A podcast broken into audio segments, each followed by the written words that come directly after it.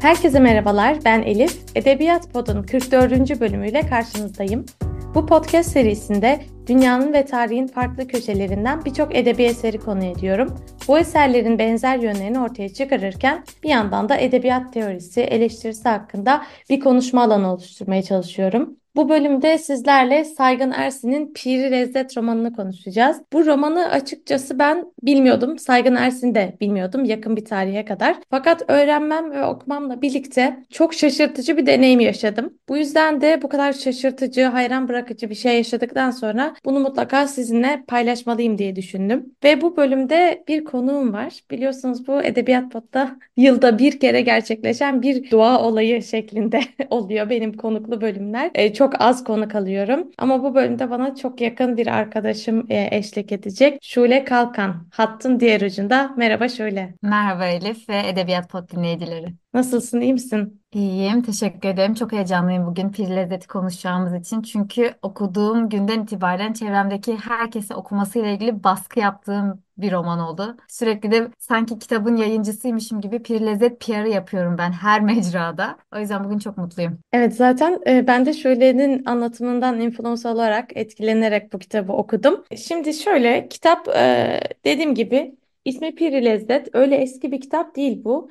E, bizdeki 7. baskısı 2023 yılında basılmış. İlk baskısı yanılmıyorsam 2017 civarı olması lazım. Piri Lezzet kitabı Osmanlı döneminde yaşayan bir aşçıyı anlatıyor. Bu aşçı doğuştan üstün yeteneklere sahip bir aşçı ve e, büyürken sadece aşçılık değil astronomi, astroloji, baharat, kokulara dair ilimler, onlarca tıp ilmi gibi birçok ilmi de öğrenerek olağanüstü yeteneğini daha da e, yüksek bir noktaya çıkarıyor ve nihayetinde yaptığı yemeklerle sultanları dahi etkileyecek, onların düşüncelerine hükmedecek bir e, güce sahip oluyor. Yani bildiğiniz bir süper güce sahip. Bu süper gücü yemek yapmak ve yaptığı yemeklerle insanların düşüncelerini dahi etkilemek. Piri Lezzet kitabında da biz bu genç adamın, genç aşçının maceralarını izliyoruz. Tabii ki içinde aşk var, e, rekabet var, hırs var. Biliyorsunuz benim podcastlerde spoiler verme konusunda herhangi bir çekincem yok. Edebiyat Pod'un dinleyenleri bunu bilirler. E, bu kitabı hani beğenirseniz siz de alıp okursunuz eminim.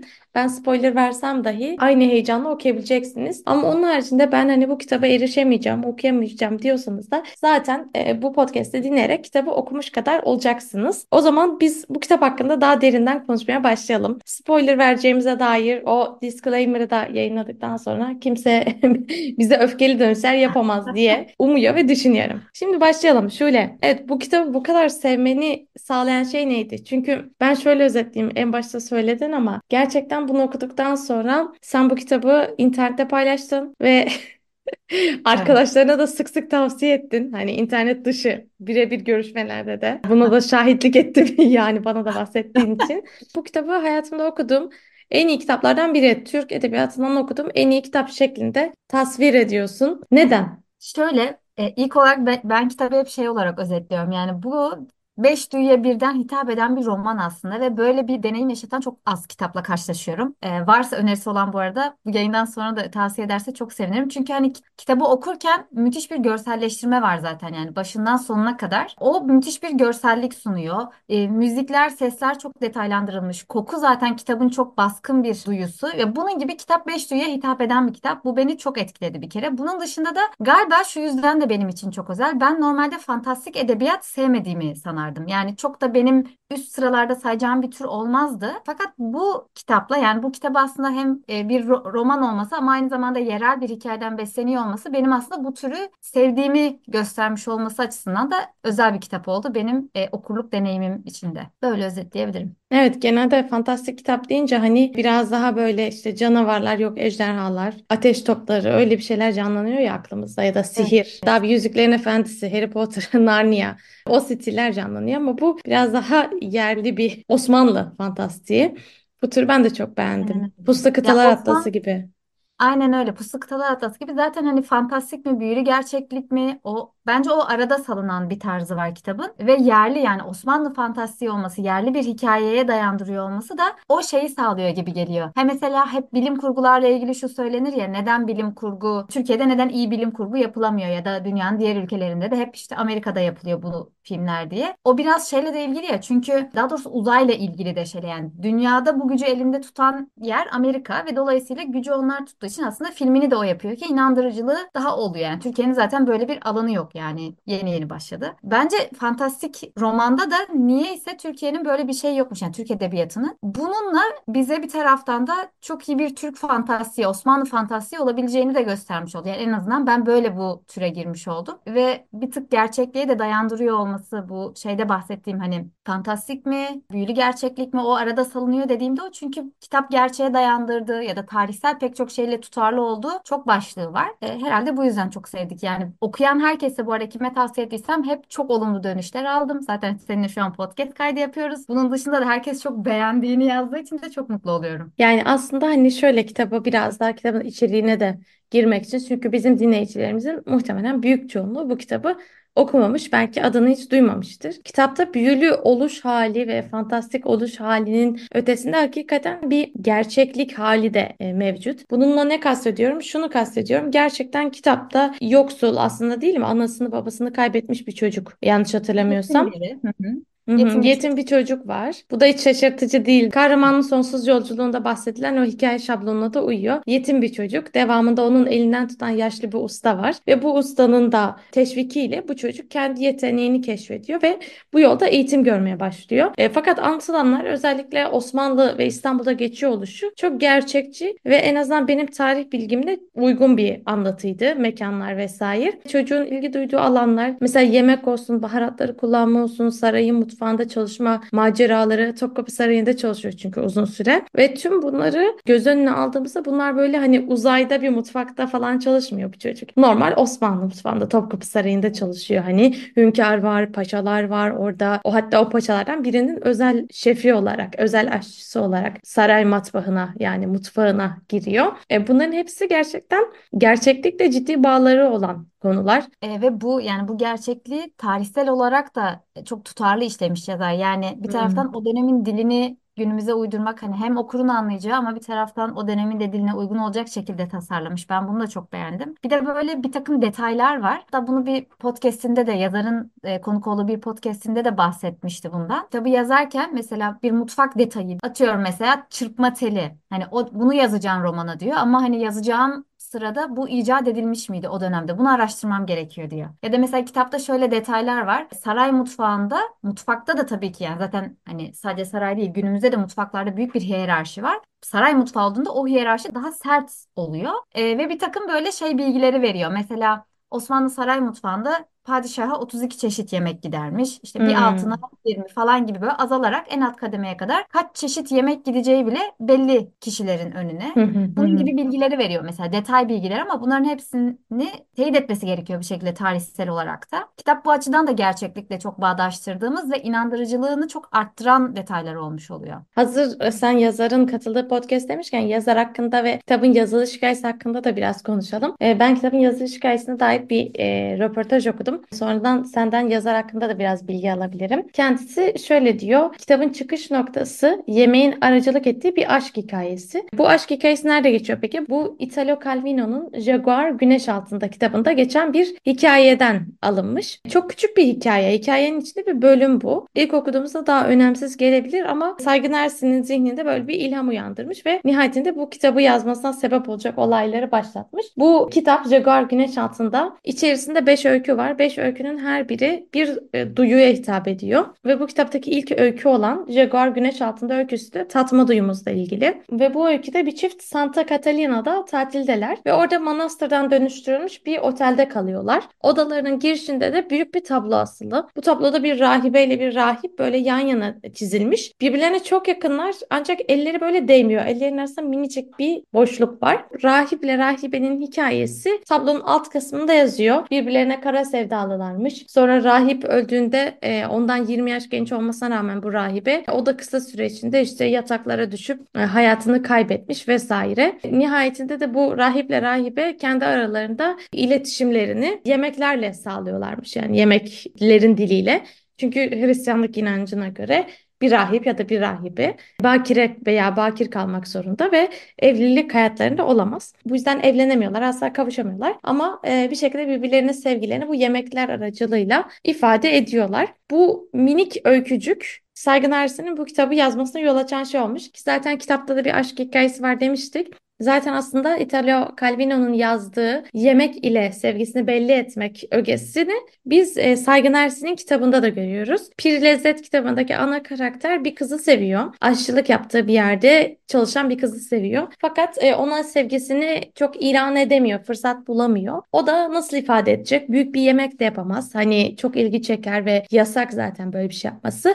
O da çok basit bir şekilde bir elma ve elmanın üzerine karanfil e, döküyor ve bunu kıza gönderiyor ve bu şekilde kıza kendi sevgisini iletmiş oluyor. Ondan sonra da kitap boyunca zaten her böyle karanfil ve elma kokusu duyduğunda hem bunu hatırlıyor hem de zor zamanlarda zihninde böyle bu kokuyu ve bu tadı canlandırarak güç bulmaya çalışıyor. Aşkını hatırlıyor. Bu da bana şey de e, hatırlattı. Kürt geleneklerinde vardır. İşte elmaya karanfil saplanır. Yani büyük bir tam elma düşünün.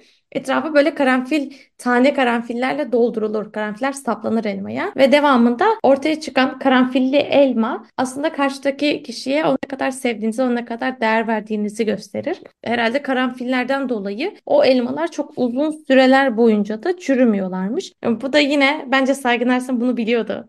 Hani bu kadar rastlantı olamaz diye düşünüyorum. Burada mutlaka oraya bir selam çakmış gibi düşünüyorum. Ee, bu şekilde anlatabilirim. Sen Saygın Ersin'e dair bir şey anlatmak ister misin? Saygın Ersin'e dair benim de söyleyeceğim ben de bu kitapla tanıdım. Daha önce bir kitabını okumamıştım. Aslında bu kitaptan önce yazdığı başka romanları var. Fakat bu kitapla tanımış oldum. Çok da memnunum bu arada. Ben Saygın Ersin'e başlamak için de uygun bir eser olduğunu düşünüyorum Piri Lezzet'in. Ve yakın zamanda da Saygın Ersin'in diğer romanına başladım. Daha doğrusu roman serisine Yedi Kartal Efsanesi. Piri Lezzet'ten önce başlıyor bu seriye fakat araya Piri Lezzet alıp devam ediyor. İlk kitap Zülfikar'ın Hükmü, Ateş ve Bedel. Son kitapta Erbay'ın Fırtınası. Şu an ilk romandayım ben. Yine aynı usul. Çok özlediğimi fark ettim. Aslında daha bir sene bile olmadı Piri Lezzet'i okuyalı ama Saygın Ersin'in bu oluşturduğu dünya ve evren ve ya gerçekten bence en belirgin özelliği şu sanırım çok iyi görselleştiriyor. Yani kitabı okurken her Hmm. detayı sıkmadan çok iyi görselleştiriyor. Bu romanında da onu fark ediyorum okudukça. Sosyoloji mezunuymuş, onu öğrendim. Bu da sanırım e, bize o e, ilişkileri anlatırken ya da o dünyayı kurarken yazarın sosyoloji okumuş olmasının faydası olabileceğini düşündüm yani. ikinci kitabını okuduktan sonra da bu daha çok aklıma geldi. Bir de bu yemek dilini anlattın ya Calvino'nun e, eserindekiyle ilgili. O da benim aklıma şey getirdi. Aslında yemek konusuyla ilgili değil ama Avanzade Mehmet Süleyman'ın yazdığı Gizli Lisan, Lisanı Eser, Çiçeklerin Lisanı diye bir kitap var. Bu da yine böyle bir efsaneden yola çıkılan, hani böyle bir efsaneyi anlatan bir kitap. İki aşık, birbirini seven iki aşık çiçekler vasıtasıyla birbirlerine mesajlarını iletiyorlar. İşte limon vermek demek, senden mektup bekliyorum demek. İşte Hmm. E, şey gül vermek başka bir anlama geliyor. İşte deve dikeni başka bir anlam gibi gibi böyle bir sürü bitkinin ve çiçeğin birbirine verdiğindeki anlamı farklı ve böyle bir lisan oluşturuluyor. Avanzade Mehmet Süleyman da bu lisanı yazmış, kitaplaştırmış. Aslında geçmişte hem yemeklerle hem bitkilerle ya da şu anda belki de aklımıza gelmeyen başka öğelerle iletişim kurmanın mümkün olduğunu da göstermesi adına etkileyici bir hal. Yani şöyle aslında şey benim aklıma geliyor şimdi tabii kitabı da konuşuyoruz ama biz hep genel konularda dalacağız tabii. Şu an mesela bizim içinde bulunduğumuz çağda aşkın ifadesi, sevginin ifadesi ya da hayranlığın ifadesi her şey biraz daha direkt hale geldi. Herkese mesaj atabiliyoruz. Herkese like atabiliyoruz. Herkese yorum yapabiliyoruz. Böyle bir noktadayız. Yani misal Instagram'da birisi yorumlarını kısaltlarsa bile bu onun böyle çok burnu havada olduğunu falan bize söylüyor. Yani bu derece insanların yoruma her şeye açık olmasını bekliyoruz. Bu yüzden de belki hani bu kadar böyle biraz bayatladığı için sevgi ifade biçimlerimiz böyle daha gizli, daha zor, daha Daha imkansızlıklar içinde, incelikli. Bu evet böyle ifade, sevgi ifade şekilleri sanki bize daha bir romantik geliyor diye düşünüyorum. Evet çünkü bir emekle beraber gelişmiş oluyor bu ve biraz da biricik oluyor. Yani o kişi iki kişi arasında çok biricik bir e, sevgi ifadesi şekli olduğu için galiba daha çekici geliyor. Şey, sevgi neydi? Sevgi emekti şeklinde. Sevgi yemekti ve çiçekti. Sevgi ye, Taksim emekti. Yemekti. Güzel. Bence bu bizim podcast'in adı da olabilir biliyor musun? Sevgi yemekti diye. Gerçekten bunu koyalım. Harbiden olabilir Sevgi ha. yemekti piri lezzet. Çok iyi. Evreka anımızda yaşadığımıza göre. Evet, evet kesinlikle. Bir de şey de var şimdi ne- bu kitapta yani kitabı özetlerken bahsettik ama bu kitabın temel olayı şu. Bu genç adam insanların zaaflarını, düşüncelerini, kaygılarını, endişelerini fark edip onları nasıl kontrol etmek istiyorsa buna yönelik yemekler yapıyor. Mesela bazı tatlar insanları çocukluğuna götürüyor.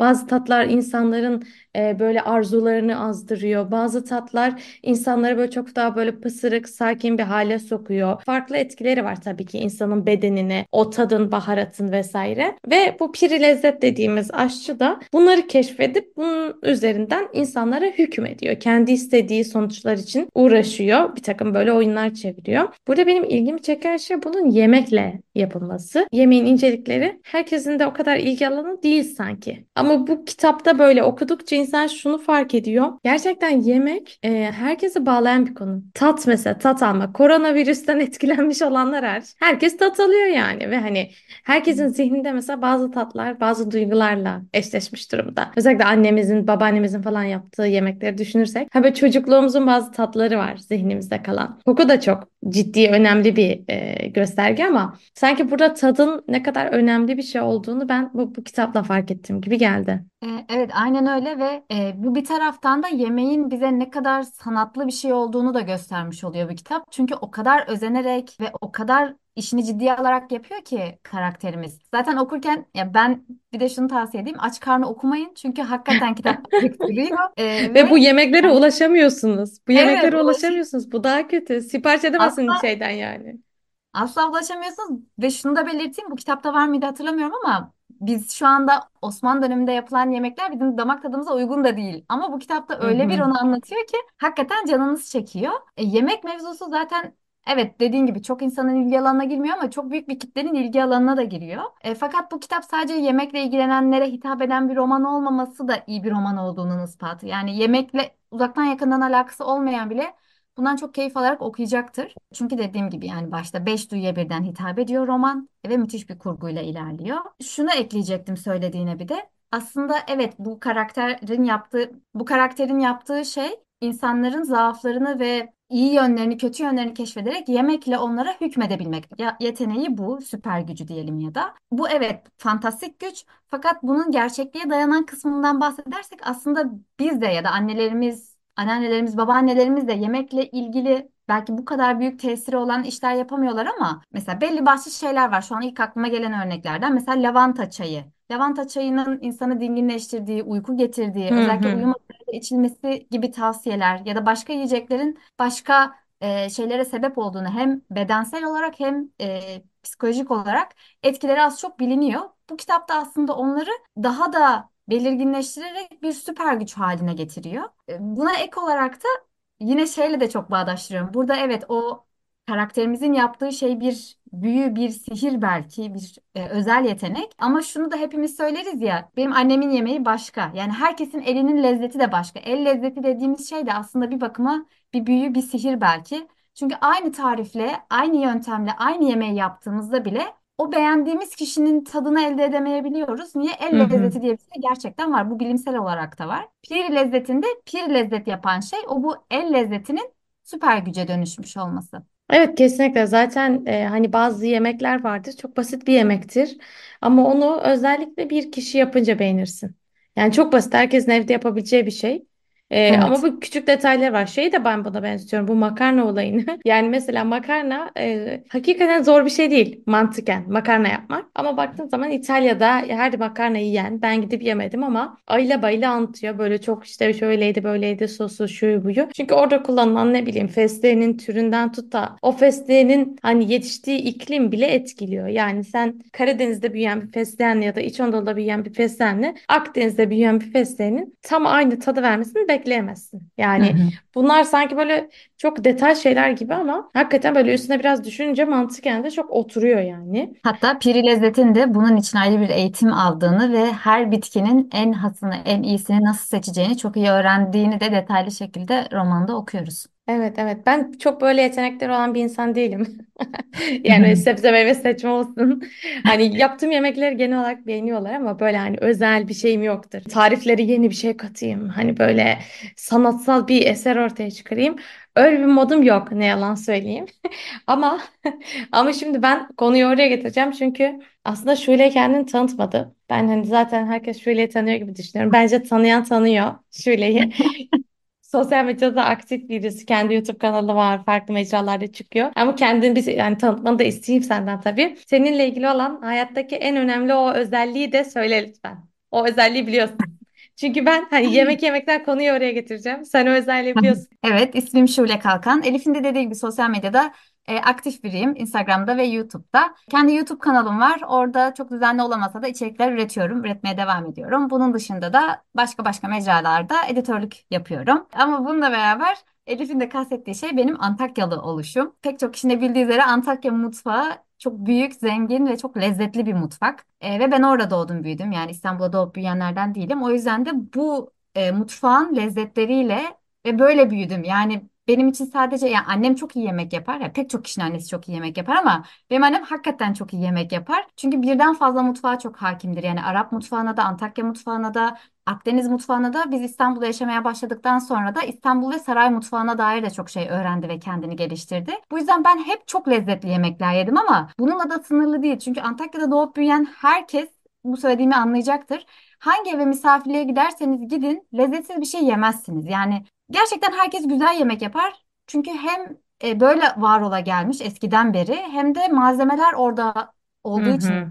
Yemek malzemeleri onlar da çok lezzetli ve hası, has malzemeler yani. Bu yüzden ben çok iyi yemekler yiyerek büyüdüm. İyi yemekten anlamak da hep böyle çok özendiğim ve yani kendimi oradan da var etmeye çalıştığım bir başlık. Bu kitabı okurken de zaten sürekli şeyi hayal ettim ya pek çok kişi gibi ben yani piri lezzet olmayı, böyle bir yeteneğe sahip olmayı. Çünkü kitap içinde sayılan başlıklar yani bu bizim de az önce söylediğimiz piri lezzetin eğitimini aldığı ne bileyim tarım olsun, kokular olsun, baharatlar olsun, yemek yapmanın, aşçılığın kendisi olsun, astroloji olsun, tıp olsun. Tüm bunlar aslında yemekte birleşiyor ve bir sanat ortaya koymuş oluyor. Hepsinden böyle azıcık azıcık anlayıp tam bir hani pir lezzet olamasam da böyle bir yeteneğe sahip olmayı çok çok isterim. Bu aslında hani Elif şimdi bana pas attı ama onun da biliyorum ki baharat mesela ellerinde herhalde 30-40 çeşit baharat vardır yani. Hani çeşitli Evet ben baharat ondan kullanmak. bahsedeceğim. Ee, yani hani böyle baharatın çeşitliliği bile aslında mutfağı tek başına zenginleştiren bir başlık olduğu için ben onun da çok önemli olduğunu düşünüyorum. Evet. Ya bu bölüm hani ben biraz Şule'nin benim e, yani en yakın arkadaşım olması hasebiyle bu bölüm böyle biraz samimi bir bölüm olarak ilerliyor. E, hani kişisel şeyler de anlatıyoruz. Ama böyle bölümlerin de ben sevildiğini fark ettim açıkçası. Tabii bu bölümü dinleyenler de hani sevdiniz mi? E, nasıl geldi böyle muhabbet? E, mutlaka geri dönüşlerinizi bekliyorum. E, çünkü bir önceki yapay zeka ile ilgili bir bölüm yapmıştım yakınlarda. O bölüm hazırlıksız bir bölümdü. Yani tamamen bir olay üzerine benim kendi düşüncelerimi anlattığım samimi e, bir şekilde açıklıkla konuştuğum bir bölümdü ve çok beğenildi. O yüzden e, bu formatta beğenilir diye e, düşünüyor ve umuyorum. Şöyle eğer öyle rahat rahat konuşuyorsak kişisel, tabii ben de bahsedeyim. Ben e, Antakyalı değilim. Öncelikle bunu söyleyelim. Hani zaten aslında İbn Battuta bölümlerimde Sinoplu olduğumu söylemiştim. Dikkatli dinleyiciler onu yakalamıştır. Sinopluyum ben. E, ama İstanbul'da doğup büyüdüm. Ve haliyle e, annemin ellerinden öpüyorum. Ancak e, Karadeniz mutfağında çok bir olay yok. Yani hani böyle Antakya mutfağı gibi yok efendim. Baharatıymış bilmem böyle özenli, içli köfteli öyle şeyler. Öyle bir nokta yok yani. Her yer kendi iklimine göre bir mutfak oluşturmuş. Ve hani ben sevsem de Karadeniz yemeklerini tabii ki. Öyle çok büyük bir mutfağa falan da ilgim olmadı. Ya da böyle baharatmış öyle bir bilgi olarak büyümedim açıkçası. Devamında Şule'nin e, doğup büyüdüğü e, bölge oldukça yakın bir yerden birisiyle evlendi. Benim eşim Şamlı. Ve onun Şamlı olması hasebiyle bana da bu güncellemeler hep evlilikle geldi. Yani şöyle düşünün evlenmeden önce mesela benim bildiğim baharatlar e, nedir efendim? Tuz, karabiber, pul biber ve hani acı biber ve ne bilir kekik, kekik Aynen. nane. Hani bunları biliyorum yani temelde bunlar. Hadi diğerleri de köri möri arada kullanmışızdır ama böyle temel baharat olarak açıkçası ben bunları bilirim. Bunları söylerim. Bunları yerim modundaydım. Sonra ama bir an ben bir evlendim. Ee, işte kayınvalidem sağ olsun böyle o bayağı yardım etti mutfağı dizmeye. E, bir baharatlar getirdiler eve. Baharat seti yetmiyor. Birkaç set falan alıyorum böyle. Bizde bizim evde 30 tane 40 tane falan baharat oluştu. Ben isimlerini bilmiyorum. Ya da isimlerini duymuşum ama daha önce hiç e, görmemişim. Mesela kişniş. Toz kişniş. Yani mutlaka hani Türkiye'de bunu kullananlar vardır. Ama en azından benim büyüdüğüm ailede ve bölgede toz kişniş kullanılmadı daha önce. Hani bunu söyleyeyim. Böyle tabii tüm Türk mutfağı üzerine konuşmuyorum. Ama kendi tecrübemden yola çıkıyorum. Böyle böyle bir ton baharat yani. Ee, benim hiç kimyonun bilmediğim, kimyonun kullanmadığım bu şeyler. kadar yaygın olmadığını ben çok geç fark ettim yani. Ben sanıyorum Kimyon. ki kimyon pek çok yemeğe zaten herkes koyuyordur. Yok ya ben mesela kimyonun tadını bilmiyordum açıkçası evlenmeden önce. Yani sonrasında o e, işte Şam mutfağında da çok kullanılıyor kimyon hakikaten. Bir de hani şöyle belki dinleyenlerden bilmeyenler vardır. Hakikaten bu Levant dediğimiz Doğu Akdeniz bölgesi yani neresi oluyor burası coğrafi olarak? Suriye, Filistin, Lübnan ve Ürdün. E, ve Kıbrıs tabii ki Türk Türkiye. Hı hı, Kıbrıs ve Türkiye'de de işte e, Hatay'ı vesaire içine alan bir bir coğrafi bölgeyi kastediyoruz ve burası yemek kültürünün çok gelişmiş olduğu bir bölge. E, zaten hani Mezopotamya çok eski medeniyetlere ev sahipliği yapmış bir bölge. Onun haricinde de özellikle buradaki Arap toplulukların çok şeyleri var. Ne denir? Kitapları var. Mesela bin yıllık, 1500 yıllık kitaplar var. Günümüze kalmış kitaplar bunlar. İçinde işte yemek tarifleri var. Ve şu an hala o yemeği yapıyorlar. Aynı tarifle. Yani neredeyse hiç değişmemiş. Düşün yani 1500 yıllık bir yemekten bahsediyoruz ve bu belgelenebiliyor. E, bu bana çok büyüleyici geliyor. Biraz da bir sürekli yerleşik kültürde olmanın da verdiği bir e, etkiyle aynı zamanda bereketli topraklarda olmanın, denize yakın olmanın verdiği bir etkiyle gerçekten malzeme bol, iklim güzel Akdeniz iklimi. E, yerleşik hayattasın, ne yapacaksın? Yemek çeşitleri geliştiriyorsun ve yazıyorsun falan. Çocuklarını öğretiyorsun. Öyle öyle günümüze kadar gelmiş çok zengin bir yemek kültürü var. Ben de hep evlenince onları fark ettim. Bu arada ondan da öte Şule'nin annesi evet gerçekten güzel yemek yapıyor. Ben daha çok kahvaltı yedim onlarda. Ee, böyle hani kahvaltılıklarda bile böyle acayip çeşitlilik söz konusu arkadaşlar. Hayatımda görmediğim şeyler vardı. Taze kekikle salata yapmalar mesela. Kahvaltıya yani beş altı çeşit salata yapılır zaten ve bu şey değildir yani. Hani evet tabii ki mükellef sofranın da getirdiği bir şeydir ama normal günlük kahvaltılarda da salatalar yapılır, çeşitli yumurtalar yapılır, peynir çeşitleri vardır değişik değişik. Yani zaten Antakya mutfağını bilenler bilir. Ben şimdi tekrar baştan anlatmak istemem ama şöyle bir şey de var. Kitabın da aslında Antakya ile bir ilişkisi var. Bunu söylemeyeceğim ama şunu söyleyebilirim belki. Bir laf vardır ben onu çok severim. Ee, dünya bir ev ise Antakya o evin mutfağıdır diye. Hmm, çok güzel. Çok hoşuma gider bu. Hakikaten de öyle olduğunu düşünürüm. Bu kitapla da bağlantısı var ama onu söylemeyeyim. Okuyanlar hem benden bir sürpriz hem yazardan bir sürpriz olarak alırsa da tatlı olur. Evet, ben de Şule'den bir sürpriz olarak bunu almıştım zaten. Çok da güzel. Kitabın sonunda böyle bir Antakya'ya dair bir e, nokta var. Onu siz okuyunca artık görün. Hani spoiler da o kadar haddi aşmayalım. E, bunun üzerine bir de şey söylemek istiyorum. Şimdi kitapta bazı somut e, tarifler de var. Özellikle yüzüncü sayfadaki bir e, paragrafı okumak istiyorum. Orada birbirine yakışan ikililerden bahsediyor. Alıntılıyorum. Ama birçok leziz ikiliyi yani sumağı soğana yakıştırmayı, maydanoz ile narı, karnabahar ile yeşil zeytini, tahin helvası ile limonu bu şekilde keşfetmiş. Soğanın aslında tatlı bir şey olduğunu, sarımsağın közlenince ayrı, yağda kızartılınca apayrı bir lezzete dönüştüğünü oyun oynayarak öğrenmişti. Burada işte bu soğan ve sumak eyvallah hani o benim çok sevdiğim bir şeydir. Balığın yanına falan çok yaptığım bir şeydir.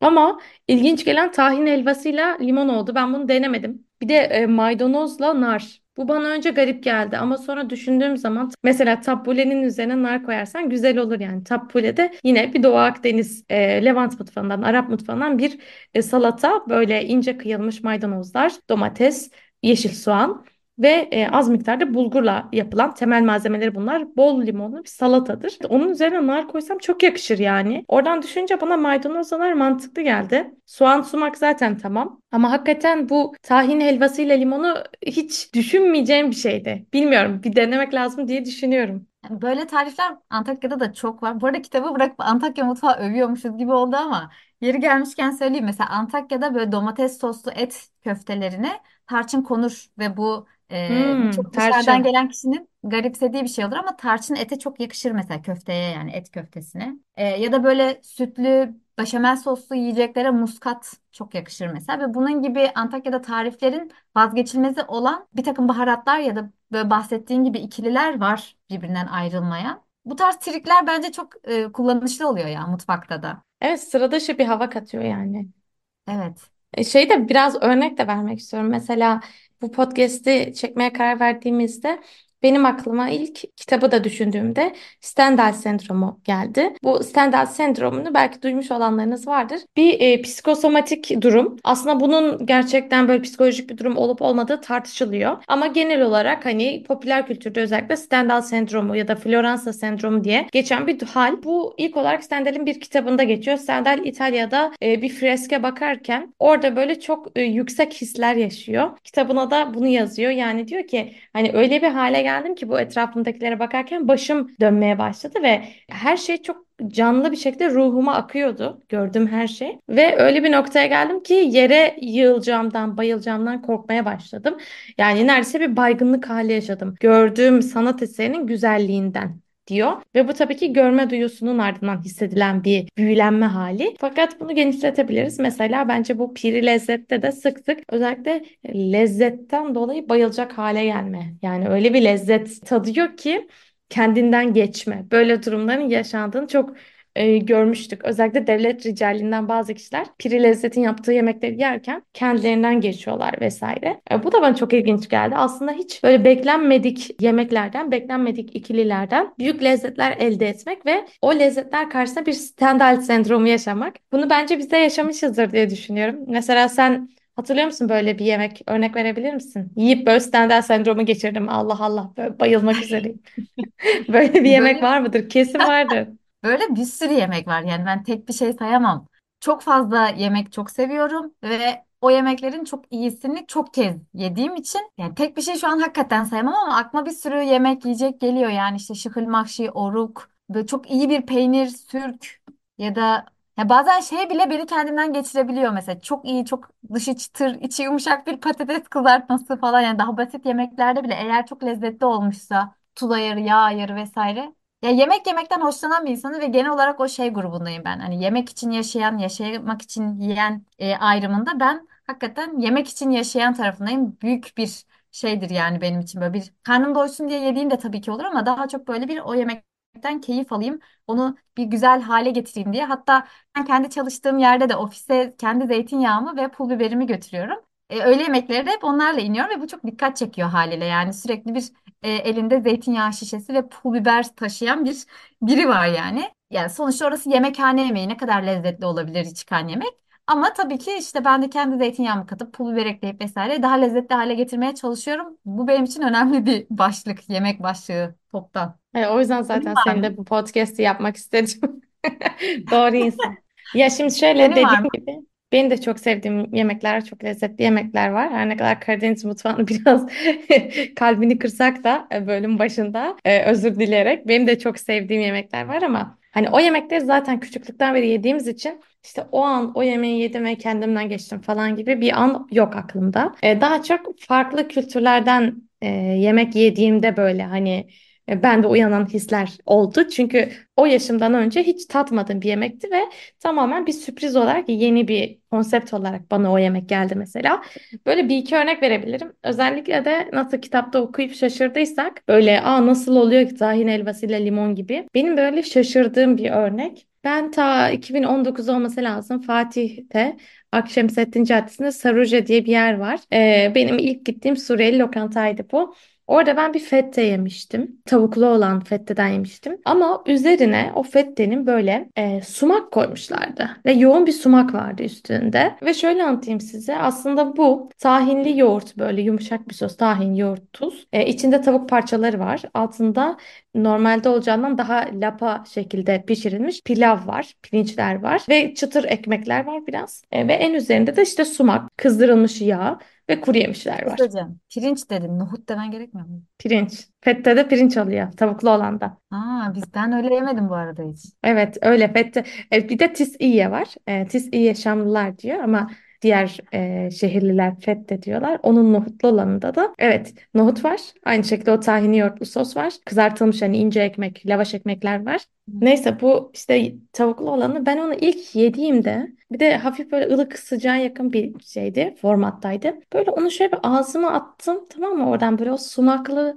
yoğurtlu tahinli karışımdan böyle ağzıma bir kaşık aldım ve ben o an çok şaşkın bir hisse girdim. Çünkü evet başka yemekler de yedim onların hepsini çok beğenmiştim ama bende böyle bir his yaratmamıştı. O yemek böyle bana çok şefkatli bir tat gibi geldi. Gerçekten böyle tanımlayabilirim. Yani çok şefkatli böyle çok müşfik sanki böyle affedilmiş gibi Ne bileyim böyle birine sarılmış gibi annenin böyle koynuna yatmış ve böyle teselli bulmuş gibi falan bir his verdi bana. Ve çok büyük bir şaşkınlık uyandırdı bende böyle hissetmem. Hani ne alaka yani sumak, tahin ve yoğurt ve sıcak ve format bana nasıl hissettirebilir bunları? Ama böyle hissettirdi hakikaten. O çok değişik bir his yani benim için. Gerçekten standart sendrom tam değil ama. Bu tarif ettiğin hissi de galiba ben e, şu durumlarda çok yaşıyorum. Mesela o senenin ilk üzümünü yediğimde, o senenin ilk Hmm, tabii. yediğim falan gibi. O zaman böyle daha özenli zaten yani hani o tüm dil reseptörlerinin harekete geçtiği ve bu ilk mandalina'nın tadı nasıl, ilk üzümün tadı nasıl hissini senin de hani daha farkındalıkla yediğin için galiba o vakitlerde daha çok hissediyorum. Evet evet. De tabii hani etlerden de sevdiğim etler var. Özellikle keçi eti güzel yapıldıysa o bana çok sen şey sendrom mudur artık bir gökyüzüne çıkma falan yaşatıyor. Ama onlarca sebzelerden de yine ben bir de ilk defa yemiştim tabii bunu da. Arapçada ful diyorlar. Bakla aslında iç bakla. O büyük böyle bayağı büyük bizdeki bakla gibi düşünmeyin. Kavurarak bir yemek yapıyorlar. E, kişnişli falan. Ben onu ilk denediğimde de çok şaşırmıştım. Çünkü böyle hani büyük büyük ya şeyler baklalar. Onun tadını ilk defa tatmışım ve çok yumuşak bir tadı oluyor böyle tabii uzun süre pişiriyorsunuz, haşlıyorsunuz falan. Böyle o yumuş yumuş ve yeşil renk e, o tat çok hoşuma gitmişti. O da yine hani daha önce hiç yemediğim, var olduğunu düşünmediğim bir görüntü ve tattı. Bunları beğenmiştim. Tabii Bir biz de şu an böyle çok coğrafyadayız. Acaba daha uzağa gitsek neler keşfedeceğiz ama Evet.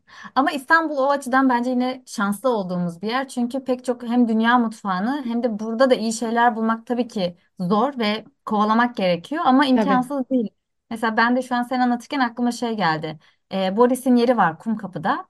Kahvaltı dükkanı Hı aslında hı. süt ürünleri, süt ve süt ürünleri yapıyor. Ben normalde kaymak seven bir insan değilim yani. Hiç yemem kaymak. Ama orada yani herhalde dünyanın en lezzetli kaymağı ya. Ben böyle kaşık kaşık kaymak yiyorum orada. Şu an o geldi aklıma. Benim de belki Stendhal sendromu yaşadığım yiyeceklerden biri odur. Evet evet çok var İstanbul'da. Endonezya'sından tut da Ay, Hindistan, Kore. Pakistan, Kore, Uygur neler neler yani birçoğuna da gittik zaten. Ben çok seviyorum tabii denemeyi. Biliyorsun. Evet, ben de seviyorum. Biz zaten beraber Dünya Mutfağı deneme ekibi. Gerçekten elhamdülillah diyelim. Evet kitaba azıcık daha dönüp kitaba dair birkaç şey daha söylersek sonra hafiften kapatabiliriz belki. Bu bölüm Tamam. biraz e, goy goy da içeren bir bölüm oldu. Ee, Benim konuşmak istediğim ve çok da üstüne durmadığımız bir diğer başlıkta astroloji ilişkisi kitabın. Kitapta Piri Lezzet bir astroloji eğitiminden de geçiyor ve e, insanların hem doğum haritalarına göre hem de o günkü ayın, güneşin, Venüs'ün konumuna göre yiyeceklerin artıp azaldığını e, öğreniyor. Bunları nasıl yönlendireceğini keşfediyor. Bu böyle çok bu daha kitabın aslında fantastik duyulan kısmı gibi. Hani tarım, tıp ve baharat ilminden sonra astroloji ilmi alması bir tık daha fantastik duyuluyor. E, fakat o öyle değil çünkü bunun da gerçekte bir karşılığı var. Ay takvimi takip eden pek çok kişi var. Ben de bunlardan biriyim, biri olmaya çalışıyorum. E, bu sadece yemekte değil pek çok noktada yani hayatın pek çok başlığında ay takvimi etkiliyor. Yemek konusunda da burada mesela şunu görüyoruz. O kişinin doğum haritasına göre bir tarif geliştiriyor ve onun o gün neyi daha çok etkileyici bulduğunu e, öğrenerek öyle bir menü sunuyor ve istediği şeyi o kişiye yaptırmış oluyor her kimse hedeflediği. Bu gerçek hayatta da şöyle e, işliyor. Mesela ay takvimine göre, ayın konumuna göre turşu kurmak, reçel yapmak yani daha iyi tutuyor, daha istediğiniz gibi yapabiliyorsunuz ya da daha lezzetli oluyor. Bunları takip etmek yani kitapta bana bunu tekrardan hatırlatmış oldu. Ben öyle çok yani turşu kuran, reçel yapan biri değilim ama etrafımdakilere bunu sık sık hatırlatıyorum yani. Yapacaksanız buna da bakın muhakkak diye. Ve astrolojinin yemekle ilişkisini de çok iyi yedirmiş tüm roman içine de. Sona bağlarken de aynı şekilde olmuş. E, astrolojiyle ilgilenenlerin de o kısımda çok daha çekici bulacağını düşünüyorum romanı. Tabii tabii eski kadınlar, köy kadınları mesela saç kesmeyi bile e, aya göre yapıyorlar. Yani işte ayın belli bir konumda durduğu zaman saçlarını kesiyorlar ki saçları daha güçlü uzasın diye. Hani Ya her e, şeyde mesela çamaşır yıkamada bile belli bir gün yıkarsan lekeler daha kolay çıkıyor. O gün o yüzden çamaşır yıkama günü ama aslında niye o gün? Çünkü ayın konumlandığı yer orası. Ya da e, işte çocukların tuvalet eğitimi yine aya bakılıyor. Çünkü o gün bu eğitimi vermek daha kolaylaşıyor bir başka güne nazaran gibi. Zaten hep şey vardır ya bir de daha geniş bir perspektiften bakarsak işte daha Batı medeniyeti mesela e, güneşi merkezde alan ve daha sabit bir takvim e, zaman e, dilimleri kullanıyor.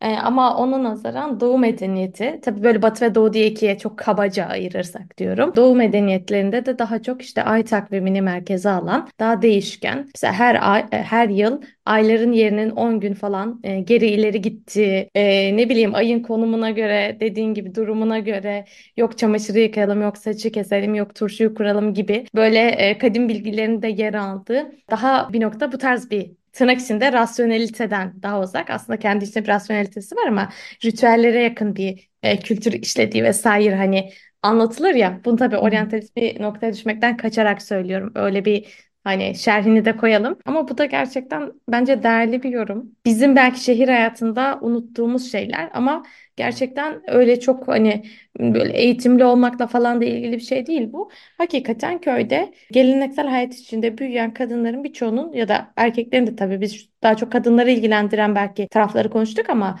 kendimiz de kadın olduğumuz için bildiği, direkt edindiği annesinden falan görüp uyguladığı, tatbik ettiği kurallar ve yaşayış biçimleri oluyor. O da bence Hı. çok yani değerli buluyorum bunları ya bir kültürel miras olarak. Ya bir de bence bu şey farkları hani ay takvimi, miladi takvim gibi temel farkları biz pek çok bilgide teyit etmemiz de gerekiyor. Mesela şu an ilk aklıma gelen örnek Hazreti Peygamber'in kaç yıl yaşadığı Hı sorusu. hı, tabii. Peygamber 63 yaşında öldü diyoruz ama bu hicri takvime göre 63. Yoksa miladi takvime göre hesap yapacaksak Hazreti Peygamber 61 yaşında vefat etti. Yani en temel bilgilerimiz yani en çocukluktan beri bildiğimiz bilgilerde bile bunları teyit etmemiz gerekiyor. Çünkü şu an başka bir e, dünyada yaşıyoruz. Başka göstergeler ve yönergeler kullanıyoruz. Saygın Ersin'in bir sonraki romanını da okuyorum dedim ya yani bir diğer romanını e, Yedi Kartal Efsanesi'ni. Burada da yine tabii ki e, geleneksel ve yerel bir hikayeye dayandırdığı bir roman o da. Orada da bu öğeleri çok çok kullanıyor. Yani e, biz mesela şunu söylüyoruz ya işte bir ay geçti. Aslında buradaki ay da bizim yine eski dilimizden gelen bir şey yani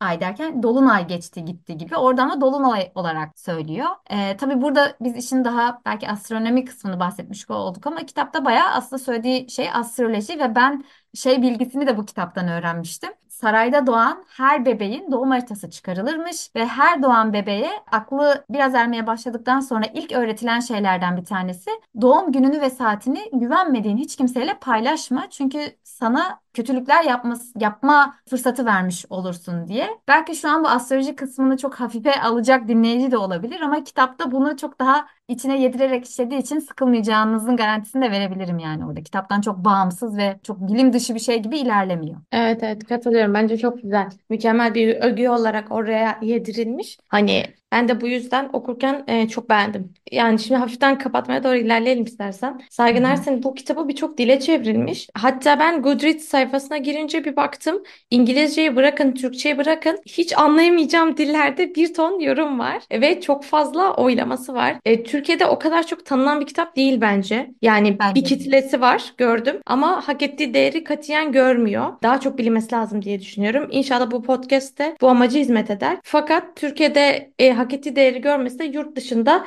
gerçekten görüyor. Tam 17 dile çevrilmiş kitap. Mutlaka Goodreads üzerinden ya da farklı siteler üzerinden de çevrildi, çevrildiği dillere bir bakmanızı tavsiye ederim. Bunun yanında çok bahsedilmeyen konular. E, kitabın iç tasarımı, dizgisi çok güzeldi. Okurken hiç yormayan e, bir font e, boyutuna sahipti. Çok beğendim o açıdan. April yayıncılıktan çıkmış bu kitap ve e, editörü Selahattin Özpalabıyıklar. Bunu da podcast yapana kadar bilmiyordum. Belki bilirsiniz Selahattin Özpalabıyıklar çok çok önemli bir editör ve çevirmendir. Onun adının yazdığı, imzasının olduğu her kitabın ben iyi olacağını direkt e, ön yargı olarak kabul ediyorum zaten.